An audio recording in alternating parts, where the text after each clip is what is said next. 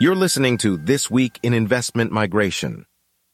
The St. Lucia Citizenship by Investment Unit, CIU, issued a circular warning licensed marketing agents and promoters against marketing the St. Lucia CIP's real estate investment option below the required minimum of 200,000 US dollars, which constitutes a violation of their license terms.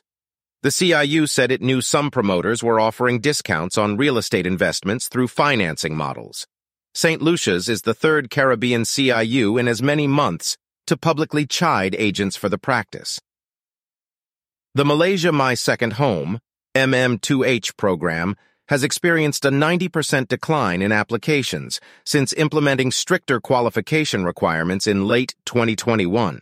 Applicants are keeping away because of sharply higher minimum income, physical presence, and liquid asset requirements. Many MM2H consultancies have had to close. Critics argue that the stringent conditions discourage applicants who have better options elsewhere.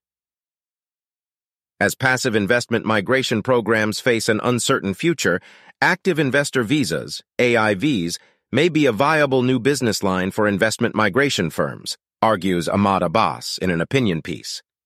AIVs require that applicants establish and manage a business in the host country, typically demanding more stringent physical presence requirements. While active investment visas may not offer the same level of profitability as passive programs, they present new opportunities for immigration consultancies. Greek lawmakers have extended the transition period for real estate-based golden visa applications, offering foreign investors until July 31st to invest at the original 250,000 threshold. The Greek government announced last year that it would double the minimum investment requirement for the Golden Visa program's real estate option to 500,000, but the higher minimum will apply only to 36 key municipalities.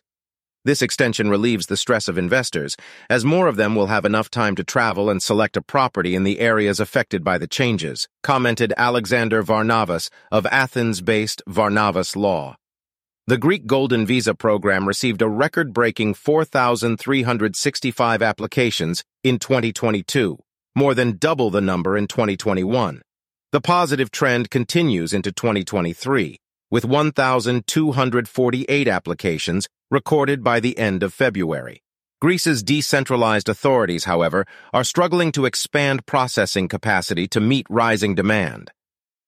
The Portuguese government's draft bill, More Housing, could significantly impact the country's Golden Visa program by removing reduced physical presence requirements for Golden Visa holders and subjecting them to the same 183-day requirement as ordinary residence permit holders.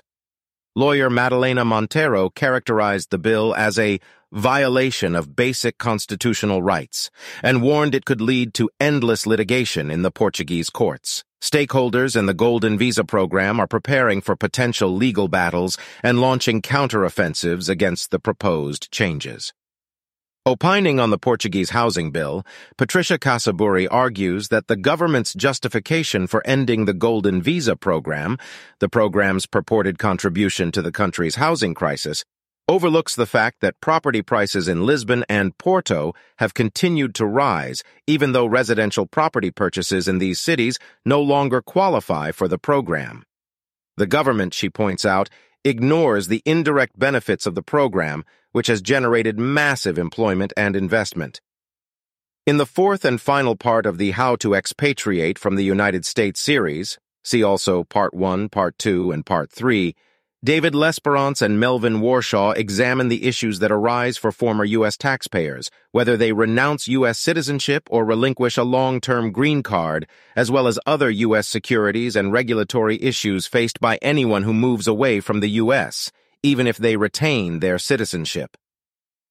The private briefing covering Q1 2023 is out now. If you are an IMI Pro member, you can find your password-protected PDF in the IMI Pro Members Lounge. Topics covered in this issue. The CIP that's engaging in large-scale revocations of citizenships for concealment of material fact. The serious concerns about one program's new bond option. The EU Golden Visa bond scandal coming to light. The uber lucrative program under investigation for inappropriate facilitations. And the Caribbean CIU withholding passports and the invested capital. Don't forget, Tickets for IMI Connect, our upcoming event in Malta this May, are now for sale. At IMI Connect, you'll meet IMI contributors, partners, and readers like yourself who come to talk frankly and off the cuff about the challenges and opportunities facing RCBI professionals, all in a series of informal and comfortable venues. You can read more about the event by Googling IMI Connect Malta. To book your tickets, contact Alexandra at imidaily.com. Thank you for listening.